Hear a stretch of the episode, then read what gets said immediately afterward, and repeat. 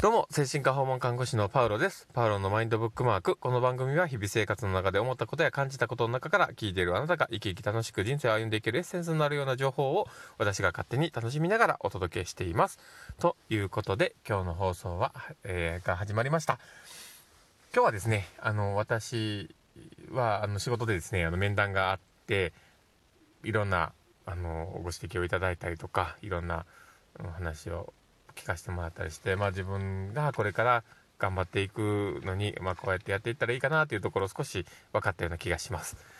なので、まあ、またチームの方にですね、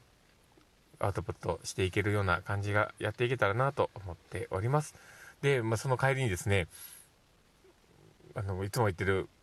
コンビニにですね、ちょっと寄りまして、宇宙兄弟がね、僕すごく好きなんですけど、あの、モーニングなんかをちょっとね、手に取ってみてみて、あ、なんかもうここまで来たのか、みたいなことがあって、まあ、ネタバレしたらね、あね、良くないと思うので、とりあえずは、ね、そういう感想だけは述べとけんですけど、できる限りもう終わらないでくれと思ったりするので、でもしばらくは続いてくれるとは思うんですけどもね、そういう楽しいなと思えるような帰り道を歩んで、今に至っております。で、今日はどんな話をしようかなっていうところを考えてきたんですけど、まあ、今日のね、の利用者さんとの関わりとか、そういうところをもとに少し話ができたらなと思っています。そのまあ利用者さんとのね、ことなんですけど、まあだいぶ前からのね、お付き合いがあってというところはあるんですけど、最近ちょっと調子が悪かったんですけど、だんだん持ち直してきて、いい感じでね、過ごしていたから、まあすごいいい感じだねっていう話をしてたんですけど、どうやらこの数日の感じとかの中でですね、パニクった話があって、どんなことでパニクったのかなっていうところなんですけど、なんか好きなアーティストさんのチケットをですね、あの購入できる権利が当たったっていうのがあってそのチケットを購入するためにお金は振り込んだんだけどそれがあのどこに行ったのかよく分かんないなみたいな感じになってすごくテンパったそうなんです。そのテンパったところを だろうなってよくわかんないなみたいな感じになってどうしようもなくてしんどかったみたいな話を言ってたんですね。で僕も全然そういうのを買ったことがなくて例えばあのライブのチケットとかそういうのも全然行ったことがなくて過去になんかご友人ご友人って言ったらおか友達のなんか勧めというか、まあ、そういうのでなんかチケットをね、1枚もらって、そ野球の観戦とかはね、1回行ったことがあるんですけど、そういうライブとかそういうのがね、全然行ったことがなくて、で、なんか初めて、なんかそういうね、購入サイトみたいなものを僕、今回ね、その、利用者さんと一緒に見たりしてですね、一体何があったのかなって、どういうことなのかなっていうところを調べるとこから始まったんですけど、そのクロ、クロークサイトっていうのが一体何なんだっていう、僕全然知らなかったもんで、なんか分かんなかったんですよ。で、そこって、なんか、知ってるものしかやっぱ分かんないですよね でも当たり前なんですけどね。で、まあね、分かんないものなので、一緒に、そのそれって何なんだろうねっていうのを、あの、いつも持っていってるね、iPad でですね、一緒に調べて、あ、こういうもんなんだ、という1週間ぐらい前にならないと発見できないんだとかっていうことをいろいろ確認して、ちょっと安心したって感じだったんですけど、ね、あの、まあ、これを、あの、この放送で使って話をしているのは、なぜかというとですね、まあ、簡単な話、人は知ってるものしか知らないよねっていう、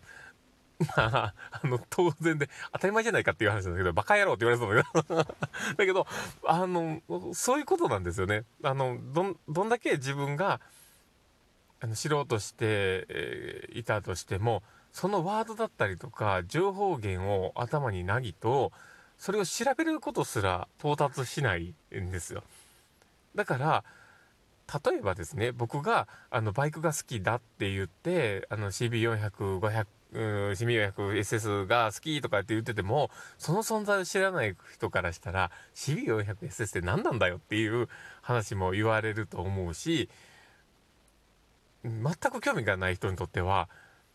ふーんってそのままスルーされちゃうものだと思うんですよ。でやっぱりそこの知識があるないっていうところで人の話をこう向き合い方も変わってくると思うしなんかまあ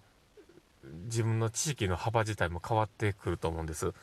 でいかにそういうものを自分が取りに行くかっていうのはすごく大事なことだと思いません？僕はすごくそれを思ったんですね。で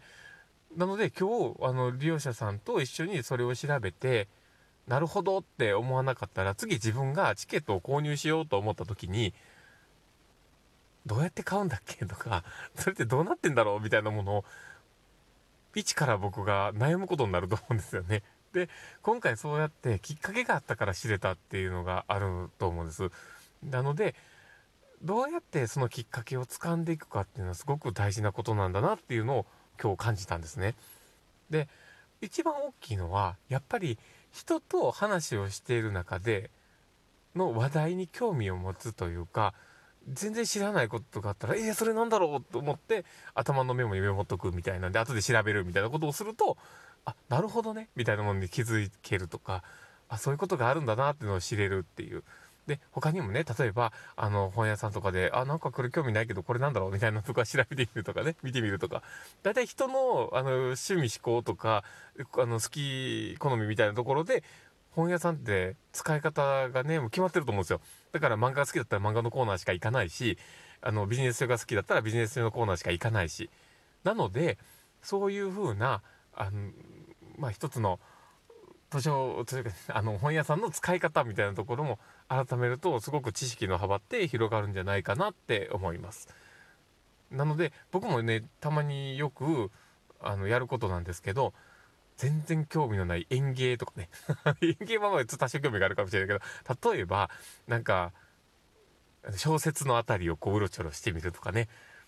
でなんかうろちょろしてたら「おなんかこれ面白そう」とかって思ってパラパラパラって見てみるとかしてなるほどなんかこういう作品があるんだなとかっていうのを知ってみるとか。最近だったらねあの推しもゆとかね。あのなんかね見えるあたりに置いてあったんでね、ちょっと気になったんで、こう、パッて手に取って、新しい最近のね、本みたいなんですけど、なかなかね、面白そうとか思って、パラパラパラって見たんですけど、そういうのもね、ちょっと知識の幅として、あ、こういうのがあるんだなっていうのを広げることになるし、で、それを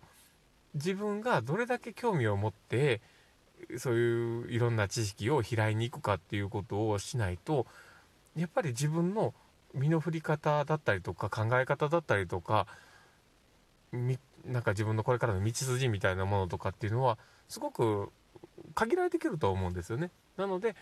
まあ、これを聞いてるあの方がですねそうやってあ聞いてみてあそうだそういうふうに言ってたからとりあえず本屋さん行ってみようかなとか人の話の中で興味のあることはちょっと頭にメモっといて後で調べてみようかなとかっていうことをやってみてはどうかなと思っておりますね。そうすると多分それぞれのなんか今まで持ってきた道筋だったりとかねいろんなことの中のまた新たな1ページがまた開くんではないのかなっていうところを思っておりますさて、えー、そういうところでですね今日は、えー、そうやって、あのー、自分の知らないものは知らないよっていうところと でだからこそ、あの知らないものをいかに拾いに行くかっていうことが大事だよねっていうことをちょっと話に、えしてみました。えー、でこの放送をですね聞いてるあなたがですね少しこれを聞いてみて、まあ、参考にしていただけたらと思っております。はい。ということで、えー、今日はこれからですね、お家に帰って、えー、どうしようかなとは思っているんですけど、昨日ね、あの、お酒を飲んでしまったのでね、なんかちょっと、若干しんどかったりしたので、とりあえず今日は飲まないでおこうかなと思ってます。で、飲まんと、で、ね、天気もちょっとね、ある程度、で風もあんまり吹いてないし良さそうなので、もしかしたら、もしかしたらそうなんかちょっとこうフラッとバイクで出るかもしれないし まあちょっとねそういう、えー、どうなるかっていうのはあれですけどもまあ少し楽しい時間が過ごせたらいいかなと思ったりしております。でもしこの放送を聞いてあよかったなって思う方がいたらですね、え、フォローしていただけたらあのすごく喜びます。で、えー、あとまたねあのツイッターの方とかもやっておりますので、ツイッターの方もですね、フォローしていただけると、なお喜びます。まあそんなこんなな感じで、えー、今日の収録はこれで終わりたいと思います。ということで、えー、これを聞いているあなたが素敵な一日になりますようにというところで、ではまた。